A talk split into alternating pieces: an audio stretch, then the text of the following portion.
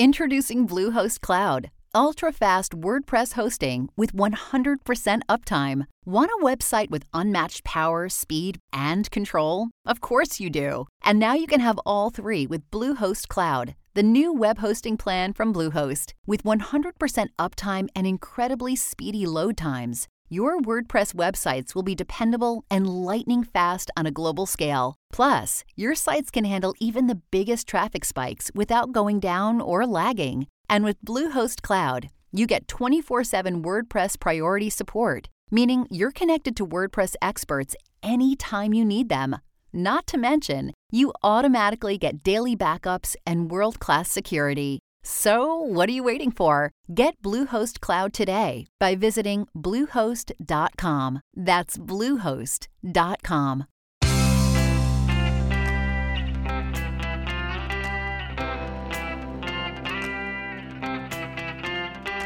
Changing your life one story at a time. This is the Chicken Soup for the Soul podcast with editor in chief, Amy Newmark. Hey, it's Amy Newmark, and it's Friend Friday on the Chicken Soup for the Soul podcast. We are welcoming journalist and book author Jen Miller, whose work you may have read in the New York Times as she writes their weekly running newsletter. And Jen is going to tell us how she got started as a runner and how we can get ourselves out there to do the same, or if we're already running or walking, how we can make it even better. So, Jen, welcome to the Chicken Soup for the Soul podcast. Hello. So, I'm going to tell everybody a little bit about yourself before we get going. So, you are an award winning freelance writer and author. I love the fact that you are a regular contributor to the New York Times because that's the paper I read every day. Oh, well, thank you. and I just signed up for your weekly running newsletter. Oh, hooray. Jen has also written for the Washington Post, Runner's World, which is huge in the running world, Outline, The Guardian, Self, BuzzFeed, The Goods, Philadelphia Inquirer, among many others. She's also a science and technology writer, so running and science and technology, and she often writes for medical and scientific media. She has two books that I know of. One of them is called Running a Love Story, and she's a graduate of the University of Tampa and then earned her master's degree from Rutgers, which is the state university of New Jersey, and New Jersey is where she lives. So we're so happy to have you on today. I'm happy to be talking to you, even though I'm not in New Jersey right now. yeah, so this episode is posting on July 12th, but we pre tape a lot of our interviews. So we're actually talking on June 5th. And I guess it's National Running Day and it's Global Running Day. Like I see both hashtags on Twitter. Yes, it started as national, then it went global. Well, that makes sense. So I just subscribed to your weekly newsletter last week. So I think I've gotten it once so far. And you said you were off traveling without a specific itinerary. Yes. I love that. I do that too. well, I um I had uh wanted to drive to Death Valley um, I had started making plans for this late last year, and I was going to go in April. But then on Valentine's Day, I was diagnosed with a stress fracture of the tibia in my right leg, so I had to push it back. And uh, we're going to Death Valley in the summer. It's going to be 102 degrees when I'm there. I am uh, currently in Kingman, Arizona, so I will be there in a couple days. It's okay. I'll I'll figure it out. Um, but the way that I do road trips is that I sort of have dates that I have to be certain places, but in between I sort of figure it out, which is how I ended up in Kingman last night and running in the desert heat this morning. yeah, sometimes my husband and I will travel somewhere and we'll have reservations for the beginning of the trip. Well, you know, we'll have a round trip airfare, but we won't have reservations for hotels for the whole trip. And that way, if we like where we are, we can just extend and not feel obligated to move on. So these days, with the internet and cell phones and it's so easy to be spontaneous like that. Yeah, sometimes I'll I'll wake up in a hotel somewhere and pull out Google Maps and say, okay, where do I want to stay tonight? Um, the big part of this trip is that I'm meeting my father and my sister in Disneyland. Um, so I have to be there when they get there, and that was sort of the only finite thing I had to do. Do you have Star Wars tickets?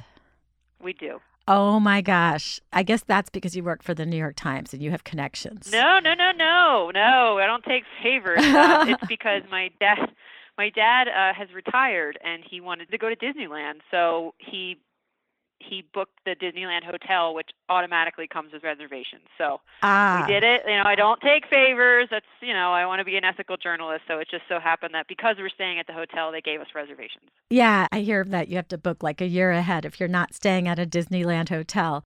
So that's exciting. All right, we're going to talk about running today Okay. because you gave us a wonderful story for our new book, Chicken Soup for the Soul Running for Good, which we called Running for Good for three reasons. Yes, it's good for your body, also good for your head, right? Good for your brain and your Right. mind. And also that you can run for good causes to raise awareness or to raise funds. But your story was about something that happens to a lot of people. You got stung by a bee, or maybe it was a wasp. well, I got stung by something. Yeah. Um, I have I have a friend who has beehives, and she said it wasn't a bee, and I'm like, all right, well, something stung me. Um, I had just come home from another long road trip. Uh, the summer of 2017, I went to see all the states I had, all the 18 states I hadn't been to yet, and I didn't forget that I was running the New York City Marathon that fall, but I had not trained like I should have. I was out running on a October morning about a month before the marathon, and it was an unusually hot day, and I was almost done, and I was doing that thing where I didn't quite finish the mileage, so I was running up and down the street um, to get the mileage in close to my mom's house where I was staying at the time. And I got stung by something in my back. And what I wrote about was the whole cascade of events that happened after that because when I came back to my mother's house, um, I was worried that I was going to have an allergic reaction, not because I have shown to be allergic to bees, but because I have other allergies, I'm allergic to eggs, you know, that sort of thing. And I know allergies can change as you age. So it was sort of this rush to make sure I wasn't going to go into anaphylactic shock. And in that period, I did not eat or drink anything. So things happened from there. I know that you could never be allergic to stings, and it probably was a wasp, not a bee, but Right. but you could be never allergic, and then all of a sudden, like your quota, you know, you're allowed six stings until you react. So I always take a Benadryl also, but you have a cautionary tale about taking Benadryl, and I think it's worth passing it on to everybody. So um, I took two Benadryl and she put meat tenderizer on the sting, and uh, I just sort of laid down on the ground. And on that big road trip, I had adopted a dog who was just sort of staring at me like, "What did I get myself into?" um, and so uh, I then realized that I had just run about seven miles, and I hadn't eaten or or had any water. So I was trying to eat and drink like while on the floor. And my mom went to work and she said are you going to be okay? And i'm like yeah yeah i'm fine. Obviously i'm not having a reaction. I'm to you know answer some emails and then take a shower and take a nap because obviously i'd just taken benadryl. And i was sitting at the dining room table with my laptop after she left. And then uh i woke up on the ground um i had passed out and in the process of falling out of the chair had hit my head and then knocked myself out which was, you know, my new dog sort of stared at me because she's definitely not Lassie. So if you're going to take Benadryl after being stung by something, please also make sure that you eat or drink something because you don't want to have to make that phone call. Uh, my mom turned around from her commute to work and took me to the doctor who said I was fine. So Yeah, you know, I always carry Benadryl with me, not just in case I get stung, but in case I see somebody get stung. I just, yeah, it's like a Mary Poppins thing I do. I always have Benadryl with me in case, and I've used it, I've given it to people. I have it in my bag here um, for my trip. And actually, I do run with salt tabs, and I have given them to people if they're struggling in a hot race, which they've appreciated. So I do have salt tabs. All right, we're going to stop for a break. And when we come back, we're going to talk about mere mortals running and walking, not crazy people like Jen who does ultra marathons in 100 degree weather. So we're going to be right back. You know, some people enjoy composing their own music, chord by chord, and others are happiest when they come across that one perfect song. Work is not a lot different than that. Whether you prefer building your own workflow or using a pre made template, with Monday.com, you and the team can work in a way that's comfortable for everyone. Tap the banner to go to Monday.com and build your own amazing workflow, or find an awesome template. No judgment. We're back with Jen Miller, the New York Times writer about running, as well as all the other things she writes about. And we've been talking about bee stings, really wasp stings, but we all call them bee stings, and Benadryl, and how she's a crazy ultra marathoner, which most of us are not. So now we're going to talk about regular people, mere mortals who just want to run a 5K or walk a 5K. Can you give us some tips for how to get out there? Because I feel like it's summer. I know we have people listening who want to get out there and they just don't know how to get started. Sure. Well, I am, um, as I said, recovering from a stress injury, uh, stress fracture, actually, and I couldn't run for 84 days. So I am, feel like I'm starting all over again. The way that I recommend people to start running is my father actually did this. He ran his first 5K in his 60s.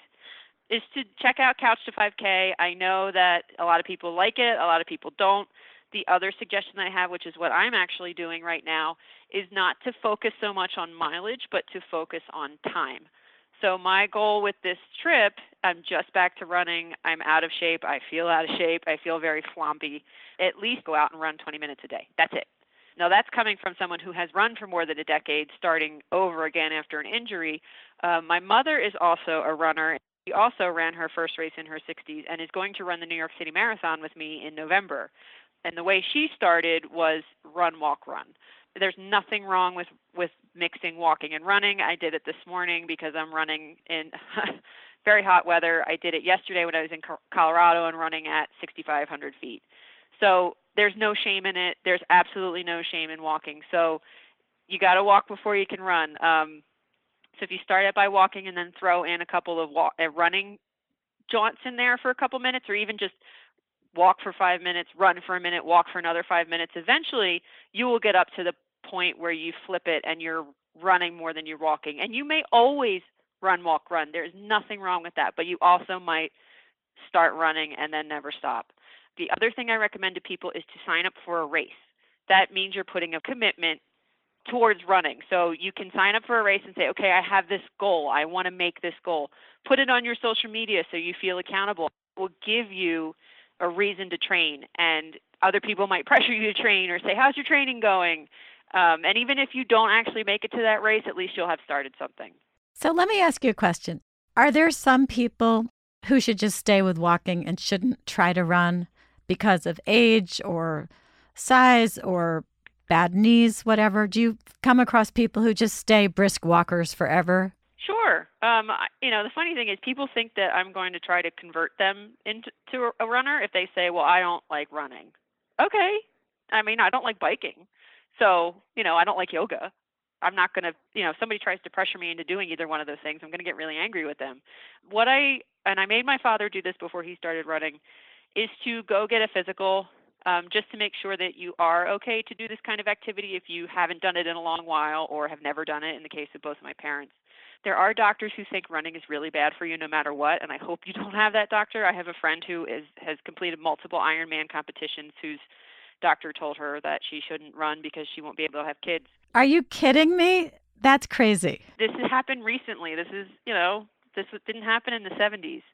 What I tell people if they're not sure if they're going to be able to run is get a physical and then try it. If you try it and it doesn't work or you're having a lot of pain or it's not for you, that's totally fine. Running is not for everyone. I mean, I never thought I'd run a marathon and then I ran a marathon, but I have friends who have tried it and it didn't work out and they just stick to a half marathon. Nothing wrong with that.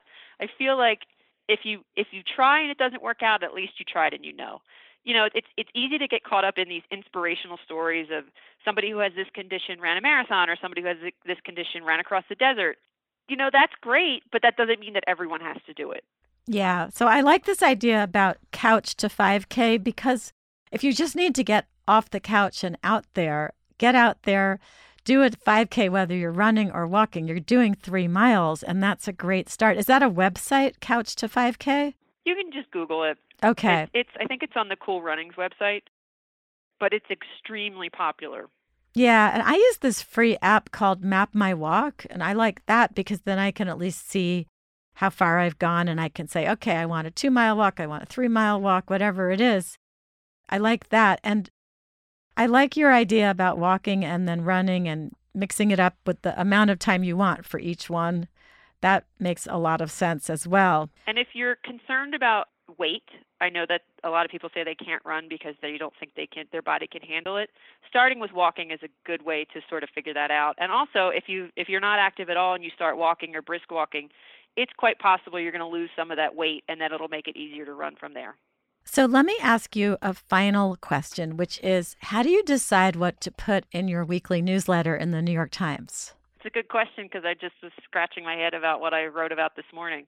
Um, sometimes it's based on what's in the news. So Lindsay Crouse of the New York Times recently did a series about um, Nike's maternity policy or lack thereof.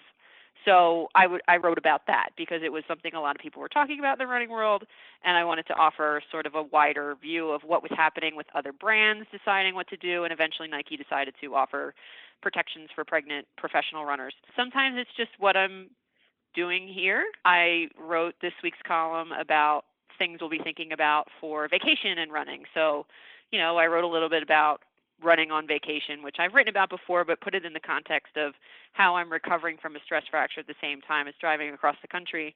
Some are read, some are book reads, that sort of thing. And sometimes my editor will say, "Hey, can you write about this?" Or I'll go to my editor and say, "I have nothing to write about. What do I do?" or there's a there's a bunch of people within the running industry. So if I'm really stuck, I ask them what, for example, a running store owner, what are your customers talking about, or a running coach, what are your clients talking about, or worried about, or what do they want answered that I can look into? So it's it's a whole bunch of things. Well, now you have your your copies of Chicken Soup for the Soul running for good, and you got 101 stories in there. So you'll probably, as you read those stories, pick up a lot of themes because we we make those books so close to publication date that those are really fresh stories that were just written in the last few months. So those will give right. you a good sense of what today's runners are thinking about. Yeah, because we have a lot of people and they're talking about running for causes also and to raise awareness. And I don't know if that's growing the running for a cause, but I think it's probably growing every year, isn't it? I think it's grown as running has grown um, as as we entered sort of the second running boom, and um, it became more less of a sport for skinny white dudes and more of a sport for everyone. So there's definitely millions and millions of dollars being raised by runners, um, and I yeah, it's definitely been growing along with the sport. I wonder how social media has changed running to the extent that people want to post videos of themselves crossing the finish line or selfies and I wonder if they're actually oh, doing the running. You hit, you hit just, a nerve there, right? Well, no, I, I, I can't stand it now. I go on vacation now, and I never take a single picture because I'm so turned off by all the people doing selfies and posing for pictures and getting in the way and falling off cliffs because they were taking a selfie. So I never take any pictures now, which is which is a terrible overreaction. I well, I wrote a story in 2016 about how cell phones were chasing, changing running, and part of it addressed how race organizers know that people carry their phones. So if there's like an um, emergency during the race, that they can alert everyone, like that sort of thing. But I also wrote about, you know, races have policies about how you're not supposed to do this stuff. Like the Disney races ban selfie sticks, and that's a very social media friendly race. I just ask that people don't do it in the middle of the race because I've I've collided with people. I've seen someone get pushed off a race course because the person in front of them was was taking a selfie while running. Um, I've seen people like link hands to cross the finish line, but link across the whole finish line so that people behind them couldn't finish just because they wanted a good picture. I've seen people run through the finish multiple times so they can get multiple pictures please stop doing that. Oh my gosh, that is so obnoxious. I think they should just ban the cell phones. That's horrible. You're never going to ban cell phones from races. You're just not, especially given what happened at the Boston Marathon bombing and people wanting to be able to reach their family. Yeah. I just think it's people should be conscientious that it's not just their race course, that they're sharing it with a lot of people. I think you have a column idea for a rainy day. You could pull this one oh. out again, and it's 2019. It's been three years. I think you could do it again. You have fresh readers now we'll we'll see what happens in the next race I run. Who knows? Maybe it'll happen to me. All right. Well, this was great. I really appreciate you doing this podcast with us while you're traveling. Uh, where can people learn more about you? JenAMiller.com is my website, and also they can follow me on Twitter. It is by Jen A Miller. Okay, that is great. Well, thank you, Jen Miller, and I'm Amy Newmark. Thank you for listening to the Chicken Soup for the Soul podcast today. I'm sharing stories from this wonderful book, Chicken Soup for the Soul Running for Good, all summer. Some of the episodes have already posted and others are coming. So you can sign up for the Chicken Soup for the Soul podcast. You can listen to these episodes while you're running or walking. Scroll back to listen to some of the past episodes. And we'll be sharing stories from the book in our free daily email as well. Go to chickensoup.com, click on the podcast button, and sign up for the newsletter. You can sign up for the daily story newsletter or our three weekly newsletters where we have stories about pets, stories about busy moms, stories about fighting cancer. Jen, thank you again and have a wonderful time in Death Valley. Thanks.